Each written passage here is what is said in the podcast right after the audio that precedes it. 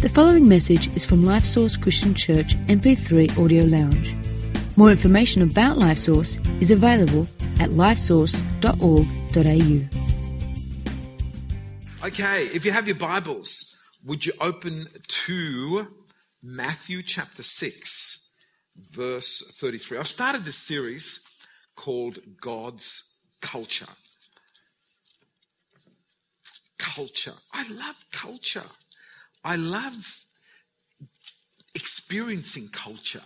I love experiencing the different aspects of culture.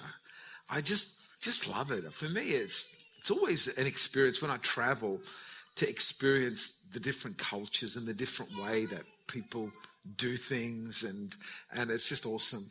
So I can still remember when I was a little kid, I'd invite my Aussie friends to come to our home to have spaghetti.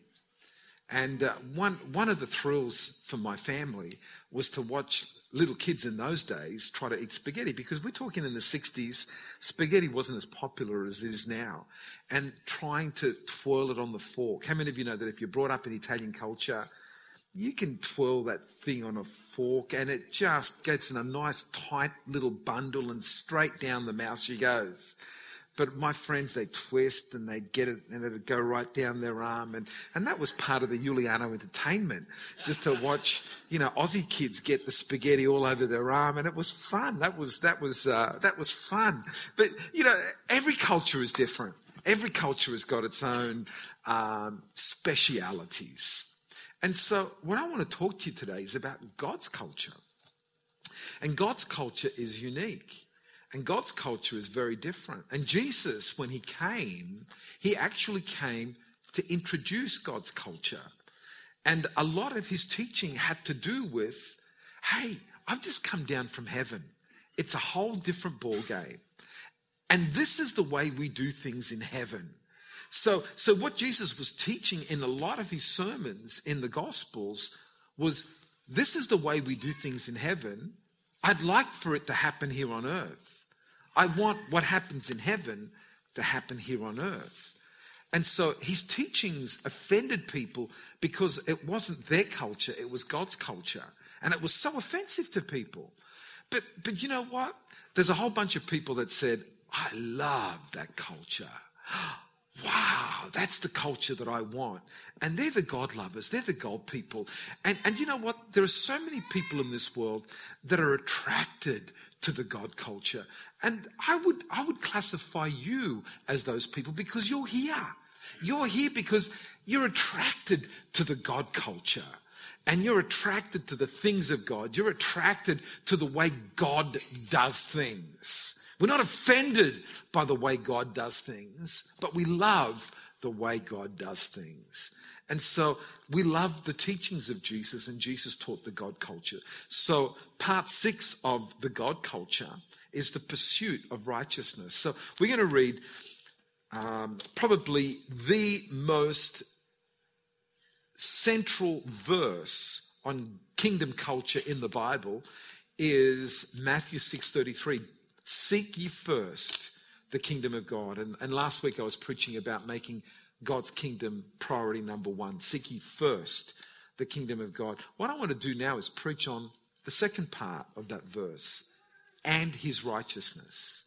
So a lot of people focus on seek ye first the kingdom of God, and they leave out and his righteousness. So this morning I'm going to do part 2 of last week's service and say, let's focus on and his righteousness. Seek first the kingdom of God and his righteousness, and all these things will be added to you. What are the things? The things are the pursuit of what we need to survive in life. So if you look at the context of this scripture, the context is how people are pursuing things. They're pursuing food, they're pursuing clothes, they're pursuing just shelter, they're pursuing a lot of things.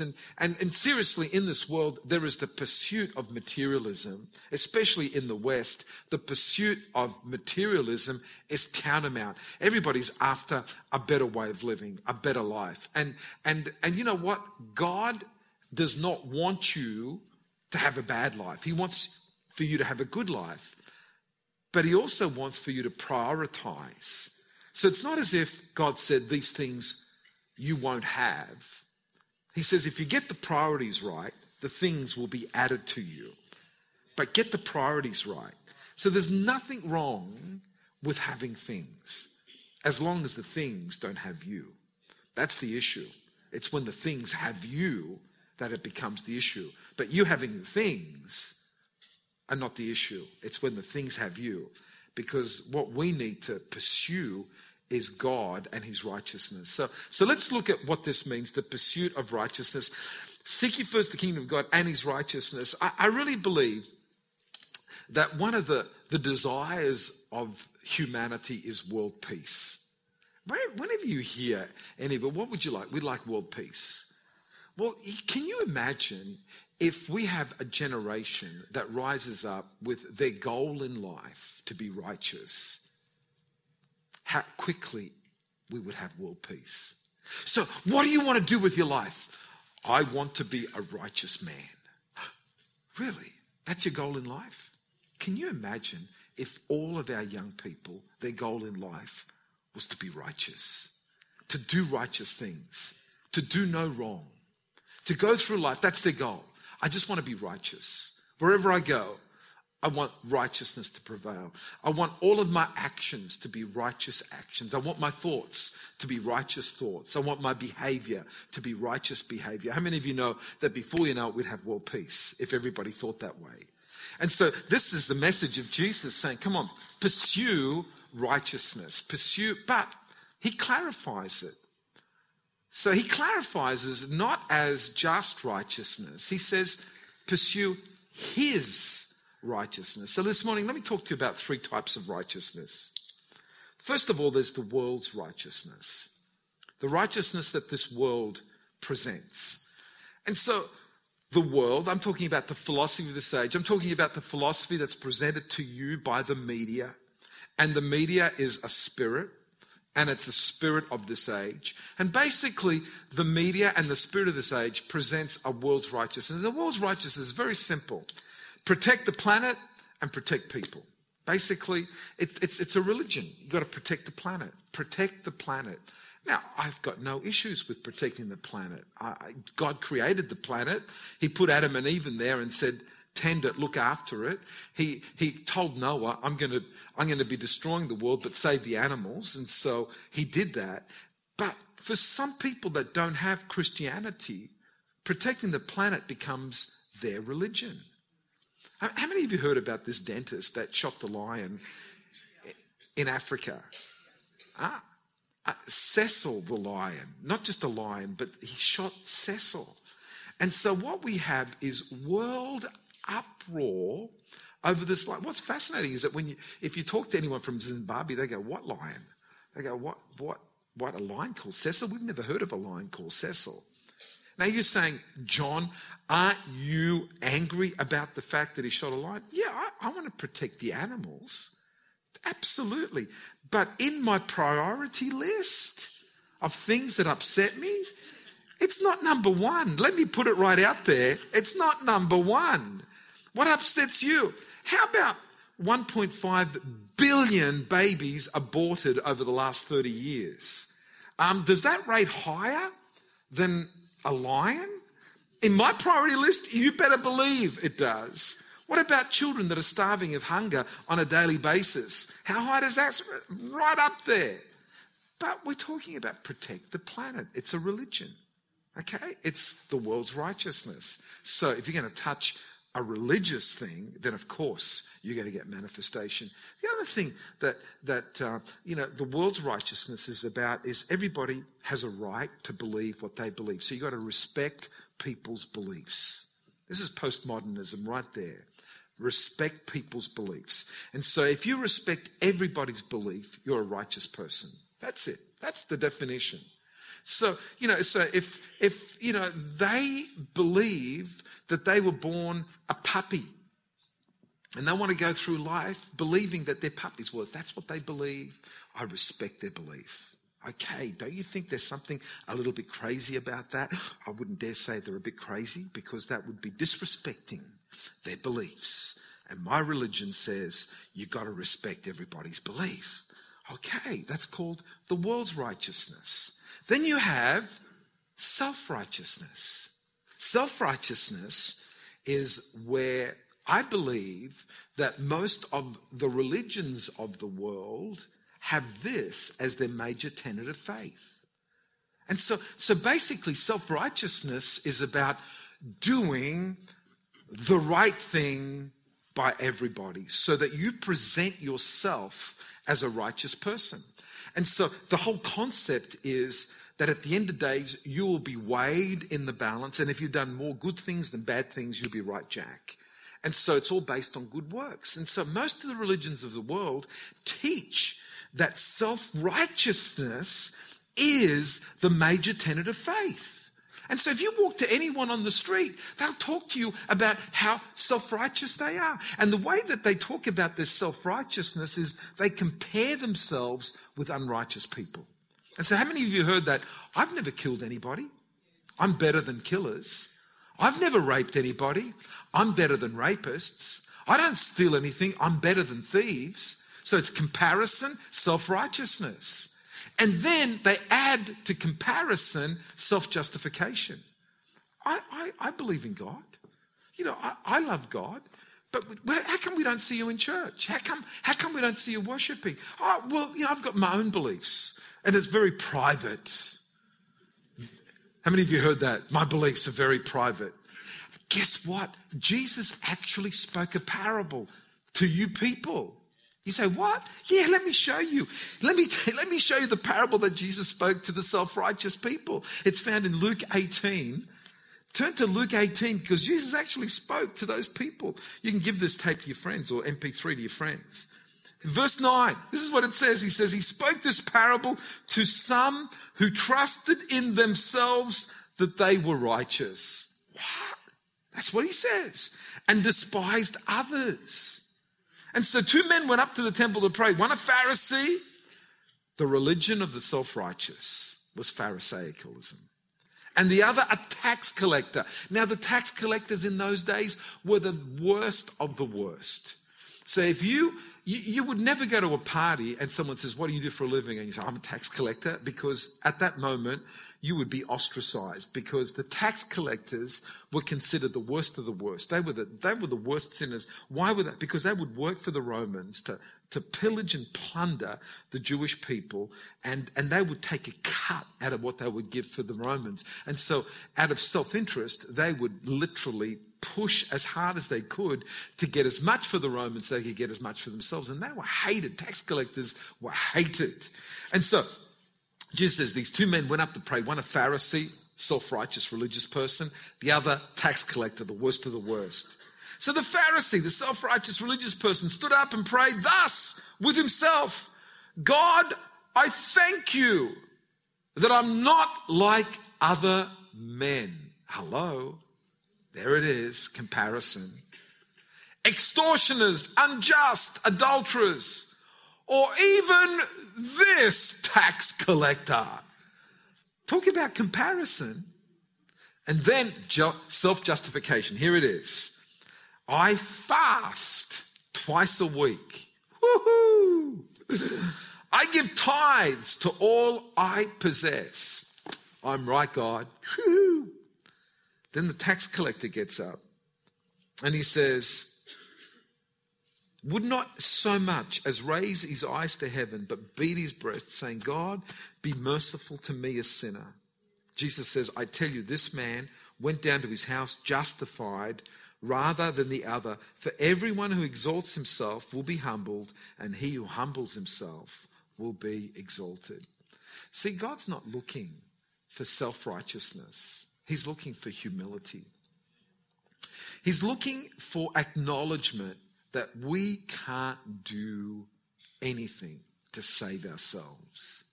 That humility is the beginning of repentance. I'm telling you, without humility, you can't get saved. Humility is the starting point of salvation.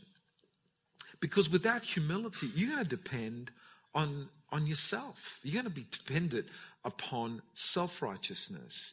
And Jesus didn't say, seek ye first the kingdom of God and self-righteousness. He said, seek ye first the kingdom of God and his righteousness. So that brings me to the third righteousness. And the third righteousness is God's righteousness. And there's a theological term connected to God's righteousness. It's called imputation. Imputation means that it's actually given to you. And this is the beautiful thing about God's righteousness, is that if you humble yourself and ask for it, it is given to you free. No cost to you, but big cost to him. For God so loved the world that he gave his only begotten Son. Jesus died upon the cross to pay the penalty for your sins. He became sin that you might become righteous. Let's read that scripture in 2 Corinthians chapter 5, verse 21. It says, For God made him, Jesus, who knew no sin, to be sin. So this is Jesus who knew no sin. He became sin that we might become the righteousness of God in him. I don't know if you can get this, but this is what I call the great exchange. The great exchange was that Jesus took on our sins and then exchanged our sins with his righteousness. What a deal! Here it is. This is the offer. If you give me your sins, I will give you my righteousness. How many of you think that's the deal of the universe? Because that's what this is all about. And so when John the Baptist saw Jesus, he looked at him and says, behold, the Lamb of God who takes away the sin of the world. And so the Jewish people understood the Lamb of God because they understood that the Lamb had to be sacrificed. The Lamb had to shed the blood to take away the sins of humanity. So the Jews understood this, that a Lamb was coming that would take away not the sins of a generation, not the sins for 1 year, but the sins of all generations for all time, the Lamb of God. And for us as Christians, we understand that the Lamb that was Jesus paid the penalty for our sins that we might be righteous. And that's what it means to accept his righteousness. Now, this is really interesting, especially for all of my Asian friends. How many Asian friends do we have here? Look at that. I love this. How many Chinese Asians do we have here? All the Chinese. Stand up, all the Chinese. I want to see all the Chinese in our church. Come on. I want to see all my Chinese friends. I love that. Look at that. Come on, let's give all of our Chinese friends a great big applause. I love that. Do you know that you Chinese are incredibly blessed because your Chinese alphabet, your Chinese characters actually have the gospel locked in there. It's locked in there. So how many of you know what that word is in Chinese? Who can tell me what that word is? Righteousness. That word is, see, in righteousness, in Chinese character. But this is what I want you to notice, that word righteousness is actually two words. There's a top word and a bottom word.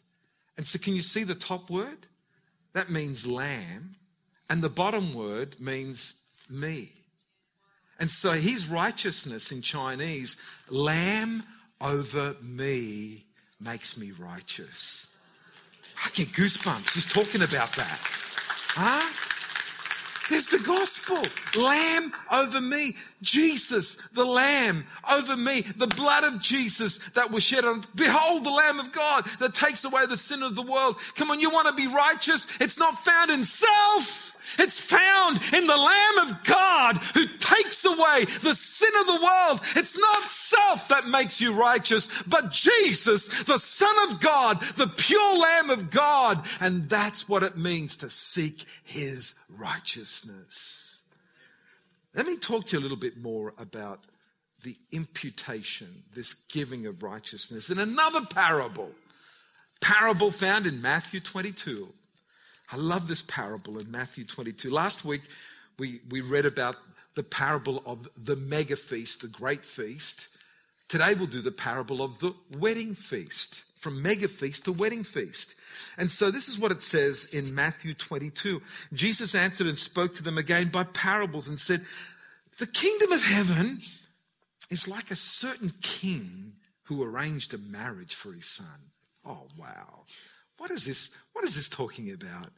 Now, obviously, for those of us that have got the secret code, how many of you got the secret code to understand parables? The secret code, let me tell you what the secret code is. Obviously, the king is Father God. Obviously, the marriage is the union of the church and Jesus, who's the Son, together to live forever, forever and ever. That's the marriage supper of the Lamb, the book of Revelation. So Jesus is giving a story about this amazing wedding feast, this amazing end time feast, this amazing introduction to eternity. The wedding supper of the Lamb, the book of Revelation calls it. I love that. I love the fact that when we get to heaven, it's going to start off with a huge party. It's the wedding feast of the bride of Christ and Jesus. How many of you are going to that wedding feast? How many of you are sure that you're going to that feast? How many of you are already signed up? You've got the wedding invitation. You've sent the RSVP. You're going. I tell you, I've got the feast happening. Man, I've got it in my diary. Everything else is going. When that trumpet sounds, you know what? You can have my house, you can have my car, you can have my motorbike. It's going, I'm leaving. Whoever wants it can have it. But if you're going to get it, the only problem is that's all you get. I'm getting eternity, and that's a lot more valuable than the house and the car and whatever. You know what I'm saying? So what happens is this. Let me move on. It says, "Send his servants to call those who were invited to the wedding, and they were not willing to come." Can you believe this? That there were certain people that got the king's invitation to the wedding, and they didn't want to come. You know why they didn't want to come? Let me tell you why they didn't want to come. Because they didn't value it. That's why they didn't want to come. They valued something else. Let me ask you a question. What do you value more than God and his kingdom? What is it that you value more? Because obviously you don't have the revelation of this if you value that more. Because can I just say to you that is only temporary. This is eternal. And until you get the revelation of this being eternal, you're not going to lift its value up to where it needs to be. Okay, you got that? Again, so he sent out other servants saying, "Tell those who are invited, see, I have prepared my dinner, my oxen and fatted calf and are killed and all things are ready. Come to the wedding." But they made light of it and went their way, one to his own farm, another to his business, and the rest seized his servants and treated them spitefully and killed them. We say, well, what is this talking about? This is talking about the fact that the gospel was first sent to the chosen people, which were the Jewish people. They were the chosen ones. The people that Jesus was talking to were the chosen ones. The scribes, the Pharisees, the Jewish people were the chosen ones. And for centuries, they were given the invitation. And what they would do is that they would kill the prophets. They killed John the Baptist. They killed all the prophets. They were about to kill the greatest, Jesus, about to crucify him. And the Bible says that judgment was going to come to them. And it goes on and it says, "But when the king heard about it, he was furious and he sent out his armies, destroyed those murderers and burned up their cities.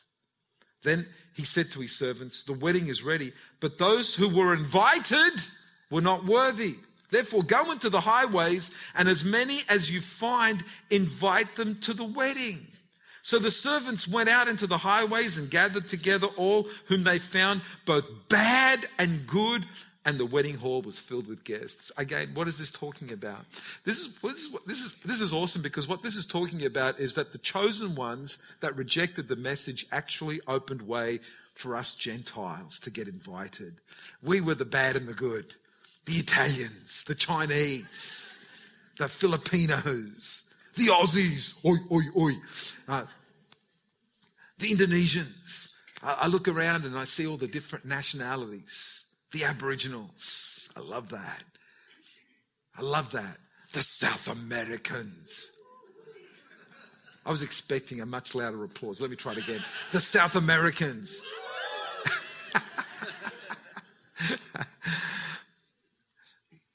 This is the thing, is that their rejection of Jesus opened the door for us Gentiles. And you know what? The fact is that the Jews are still invited. It's not that the door was closed for them. It's whoever wants to come can come. And then this is the beautiful thing, is that the King supplied everything. He supplied the feast. He supplied the food. He supplied the sun. He supplied the house. Let me tell you what else he supplied. He actually supplied the wedding garments. That was one of the gifts. How many of you know that when you go to a wedding today, you often receive a gift? In those days, they received a wedding garment as part of the deal.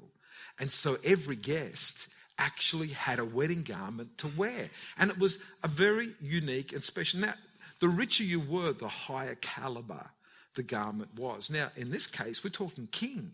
We're talking high caliber wedding garments that were given to you, and it signified your humility to receive the king's invitation, the king's hospitality. The king wanted you to wear the wedding garment, and of course you wear the wedding garment. So the king is going around, you know, just the connection. Hey, how you doing? It's great to see you here. Serge, man, it's just great to see you here. Especially, I didn't think you were going to make it, but you made it, praise. Yeah. Just the joy. And then this is what it says. But when the king came in to see the guests, he saw a man in there who did not have on a wedding garment. Pom pom. How many of you know that's insulting? That's insulting the king's hospitality.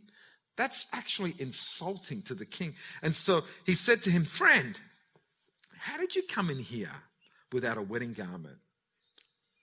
He was speechless, didn't have an answer. You say, "Well, what's all this about?" I'm so glad you asked. This is someone saying, "I can go to the wedding with my own stuff. My stuff is cool. Man, look. Dressed in black. Look at the shoes, man. You can see your face in them. Man, that's just awesome." Trusting in their own self-righteousness. Whereas the king said, "No, I've got my robe of righteousness to put on you." And what we have here is pride versus humility. Everybody else humble enough. "Yes, Lord, what I'm wearing are filthy rags. I'll take them off and I'll put on your robe of righteousness." What this man says, "I don't like your robe of righteousness. I like my self-righteousness." And you know what the result was for this guy? Then the king said to the servants, "Bind him hand and foot. Take him away and cast him into outer darkness. There will be weeping and gnashing of teeth, for many are called, but few are chosen." Come on, are you one of the chosen that said, "Yes, Lord, give me the robe. I want the robe. I want the robe. I don't want to do it in my strength. It's not my righteousness that gets me to heaven. It's not my good works. It's not what I do. It's what you've done. That's what it is." And you know what? This motif, this illustration of robes starts in the book of Genesis. You say, where does it start in the book of Genesis? Genesis chapter 3. How many of you remember what happened to Adam and Eve the moment that they sinned? The moment they discovered that they were unrighteous. What was the first thing they did? They tried to cover up their unrighteousness.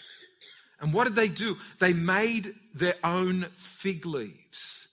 They tried to cover up their sin. They tried to cover up what they saw was unrighteous. And so they made their garment of fig leaves. It was them attempting to become righteous when they were unrighteous.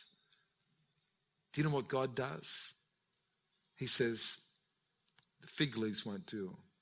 And so he made for them a garment of skin. In order to make the garment of skin, an animal had to be sacrificed. There was a blood sacrifice. An animal had to die. The blood had to be shed. And God says, nah, your fig leaves aren't appropriate for a covering. Here is an appropriate covering. And God exchanged the fig leaves for the skin covering. We go to the book of Isaiah.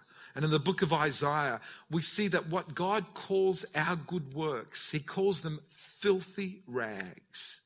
He says, all your good works in Isaiah 64 verse 6 are like filthy rags. Come on, you got to get hold of this, because this is the difference between Christianity and all of the other world's religions. All of the other world's religions talk about you've got to be good, you've got to be good, you've got to be good. It's what you do. You'll be weighed in the balance. It's karma. It's this, it's the other. It's about good, good, good, good, good. What the Bible says, your good works are like filthy rags. But then God says, give me your filthy rags and I'll give you the robe of righteousness. In Isaiah chapter 61 verse 10, there's the robe of righteousness. I love that. Give me your filthy rags and I'll give you the robe of righteousness. We get into Luke chapter 15, the story of the prodigal son, one of my favorite parables. Who loves the parable of the prodigal son? So he comes into the father's presence. He's wearing clothes straight out of the pig pen. Straight out of the pig pen. He goes to the father's house and he's wearing stenchy, filthy, dirty rags of clothes. And what's the first thing the father says? He says, get the best robe and put it on him. And so there's an exchange from pig pen clothes to the best robe. An exchange from fig leaves to skin coverings, from filthy rags to robe of righteousness. And when we come into the book of Revelation, what the Bible talks about is filthy garments. And there's an exchange from defiled garments to a robe of white. I love that, the white robe. And I'm telling you, when we get to heaven, most of the pictures that you'll see is that we'll be dressed with this white robe. You know, I'm telling you, there's going to be a lot of color in heaven. The white robe signifies the robe of righteousness. That's what it's all about. It's the fact that when we get to heaven, we'll be clothed with God's righteousness. Why is that? Because we're seeking first the kingdom of God and his righteousness. Before I finish today, there's two more things that I want to talk to you about. And that is the two extras that come with the robe of righteousness. There's two extras that come. First is the Holy Spirit. That's the first extra. I know that it's almost disparaging to call him an extra, but it's the extraordinary factor that I think we've got to just understand. That there's the imputation of righteousness, which is positional righteousness.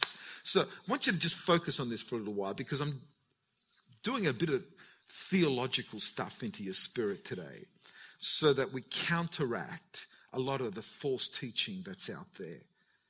And positional righteousness is the way that God sees you through Christ. So when you have the robe of righteousness, you are seen like Jesus. Basically, when God looks at you, he sees Jesus. You are not sinners, you are righteous people. How many of you think that's awesome?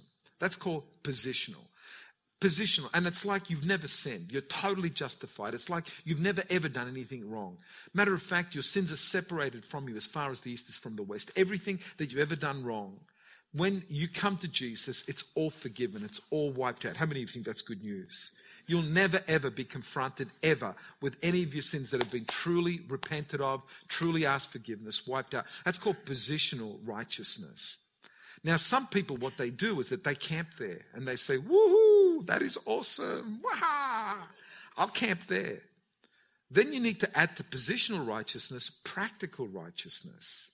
And practical righteousness is your walk of righteousness. And this is what this message is all about. It's pursuing righteousness. You get it, but when you get it, then you've got to keep it.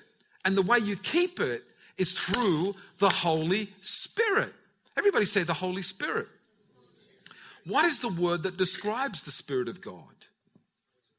holy. Sometimes we forget that holy is the descriptor to the Spirit of God. He is the Holy Spirit. And holiness is righteousness. Holiness is what the Holy Spirit does in your life, keeps you on track. And so in Galatians 5:16, it says, walk in the Spirit and you shall not fulfill the lust of the flesh. So how many of you know that it is possible as a Christian to fall into the lusts of the flesh? Well, yeah, but I'm positionally righteous. Yeah, but you've just defiled your garments by walking in the lusts of the flesh. Oh, no, but I'm under grace. Hey, you're using it as a license. You say, what? Absolutely. Come on, you either are pursuing righteousness or you're pursuing unrighteousness and you just want God to forgive you all the time. But can I just say to you that if you are meaning to walk in unrighteousness, then you're not being forgiven, because forgiveness is based on true repentance. And true repentance says, man, I don't want to do this ever again, ever, ever, ever. As far as I'm concerned, I'm not just looking for a get out of jail free card. I'm looking for a nature change. And that's what God does when he sends the Holy Spirit. He changes your nature. He changes so that you love righteousness as opposed to loving unrighteousness. Now you love righteousness. The second extra that God gives you is, I love this, the righteousness filter. So that everything goes through the righteousness filter. Paul calls this the renewed mind in Romans chapter 12, verse 2. Be not transformed by this world, but be transformed by the renewing of your mind, that you may prove that which is the good and acceptable and perfect will of God. We're talking about a renewed mind, a mind that has a righteousness filter on it, so that everything that comes in is filtered through righteousness. Paul talks about it in Philippians 2 verse 5 as the mind of Christ. Again, it's this righteousness filter so that everything that comes in causes us to say, yeah, is it righteous or unrighteous? The way that he talks about it in Philippians 4:8 is whatever things are true, whatever things are noble, whatever things are just, whatever things are pure, whatever things are lovely, whatever things are of good repute, whatever things are virtuous, whatever things are praiseworthy, think, meditate on these things. Don't let anything get through the righteousness filter that's not true or noble or just or pure or lovely or a good report or virtuous or praiseworthy. Come on. The righteousness filter and the Holy Spirit are two gifts that God gives us with a robe of righteousness to help us to pursue righteousness so that we might have the God culture. Let me finish this morning as Amelia comes up. I've got a friend of mine, Rocco Candido, who's Italian, as I am Italian. And we joke around and say Italian stories. And he told me the story about some friends of his that went to Italy for a holiday. And so the father says to the kids, we're going to catch a taxi, but whatever you do, don't say a word, because if the taxi driver works out that you're not from Italy, he's going to rip us off. So I'll do all the talking. So the kids didn't say a word. So he gets in the taxi and he tells the taxi driver, you know, where they want to go. And the taxi driver turns to him and says, so what part of the world are you from? As soon as he opened his mouth, he betrayed that he wasn't Italian. Well, he was Italian as far as he's concerned, but having lived in Australia for so long, he'd actually become Australian. And his whole way of speaking was different. His whole attitude, the way he dressed, everything about him betrayed that he was from another country. So here's the question for you. What is it about you that tells people that you're a citizen from another place? What is it about you that betrays God to people, that actually says, you know what? I'm a kingdom person.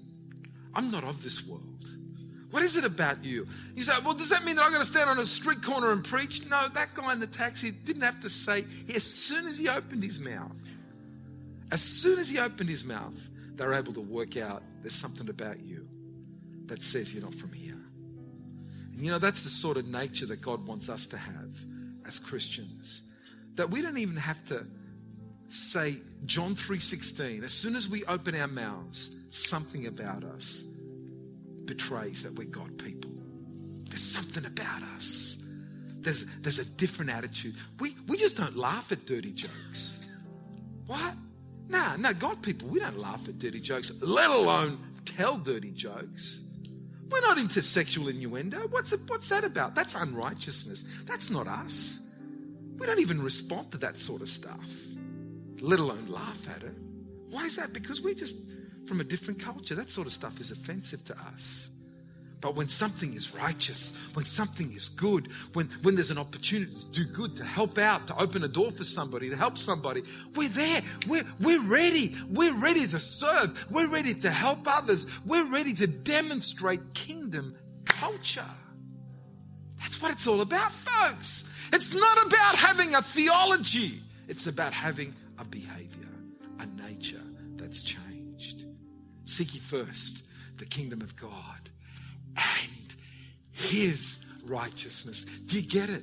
We have this imputed positional righteousness, and then this practical, let's walk every day in practical righteousness. Marry the two together, and that's where you have this amazing balance that says you are kingdom people with kingdom culture, and you are so different. Thanks for listening to this message from LifeSource Christian Church MP3 Audio Lounge. We invite you to visit us online at lifesource.org.au to find out more about our church and to also access other free resources.